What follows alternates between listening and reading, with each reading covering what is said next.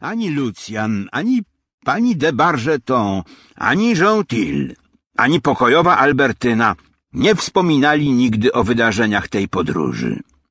Ale można mniemać, iż ustawiczna obecność służby zepsuła ją kochankowi, który spodziewał się pełnych rozkoszy wykradzenia. Lucjan, który podróżował pocztą pierwszy raz, zdumiewał się widząc, że droga z Angoulême do Paryża pochłonęła niemal tyle, ile on przeznaczał na życie przez cały rok. Jak ludzie, którzy łączą wdzięk dzieciństwa z siłą talentu, popełniał ten błąd, iż na widok rzeczy tak dla siebie nowych wyrażał naiwne zdziwienie. Mężczyzna powinien dobrze poznać kobietę, nim odsłoni przed nią z całą prostotą swoje wzruszenia i myśli.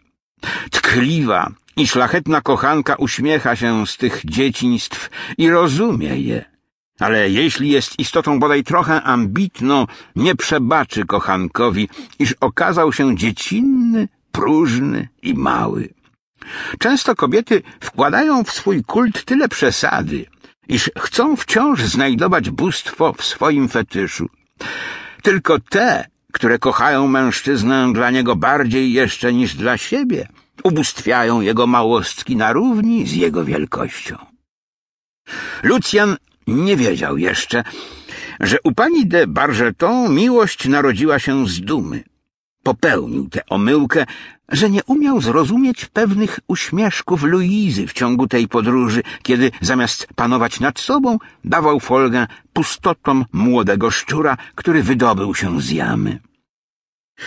Podróżni stanęli o świcie w hotelu Gaillard Bois przy ulicy de l'Echelle, Oboje byli tak zmęczeni, że Luiza przede wszystkim chciała się położyć, poleciwszy Lucjanowi wziąć pokój o piętro wyżej. Lucjan spał do czwartej po południu. Pani de Bargeton kazała go obudzić na obiad. Dowiedziawszy się, która godzina, ubrał się spiesznie i zastał Luizę w jednym z owych ohydnych pokojów, stanowiących hańbę Paryża, gdzie mimo tylu uroszczeń, elegancji nie ma jeszcze ani jednego hotelu, w którym majętny podróżny mógłby odnaleźć dom. Lucjan, mimo iż jeszcze niezupełnie rozbudzony, nie poznał swej Luizy w tym pokoju zimnym, bez słońca, o spłowiałych firankach, gdzie licho zaciągnięta posadzka świeciła ubóstwem, gdzie meble były wytarte, w złym smaku, stare lub przygodnie kupione. Rzeczywiście, istnieją osoby, które zmieniają swój wygląd i swoją wartość, skoro je oddzielić od ludzi, rzecz, miejsca, które im służyły za ramę. Fizjonomie posiadają właściwą sobie atmosferę, tak jak światłocień flamandzkich obrazów potrzebny jest do życia tworom geniuszu malarza. Mieszkańcy prowincji należą prawie wszyscy do tego typu. Przy tym pani de Bargeton zdawała mu się sztywniejsza, bardziej zadumana, niżby wypadało w chwili, gdy zaczynało się szczęście bez przeszkód.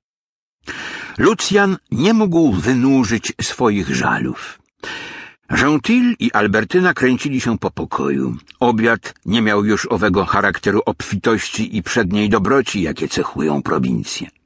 Ściśle odmierzone dania pochodziły z sąsiedniej restauracji chudo przybrane, trąciły skąpo obliczoną porcyjką. Paryż nie jest ładny w tych małostkach, na które skazuje ludzi o miernych środkach. Lucjan czekał końca obiadu, aby pomówić swobodniej z Luizą, której odmiany nie umiał sobie wytłumaczyć. Nie mylił się. Ważne wydarzenie, refleksje bowiem są wydarzeniami życia duchowego, zaszło, gdy on spał. Około drugiej po południu Sixtus di Châtelet zjawił się w hotelu, kazał obudzić Albertynę, oświadczył, iż pragnie mówić z panią i wrócił, zostawiwszy pani de Bargeton czas do ogarnięcia się trochę.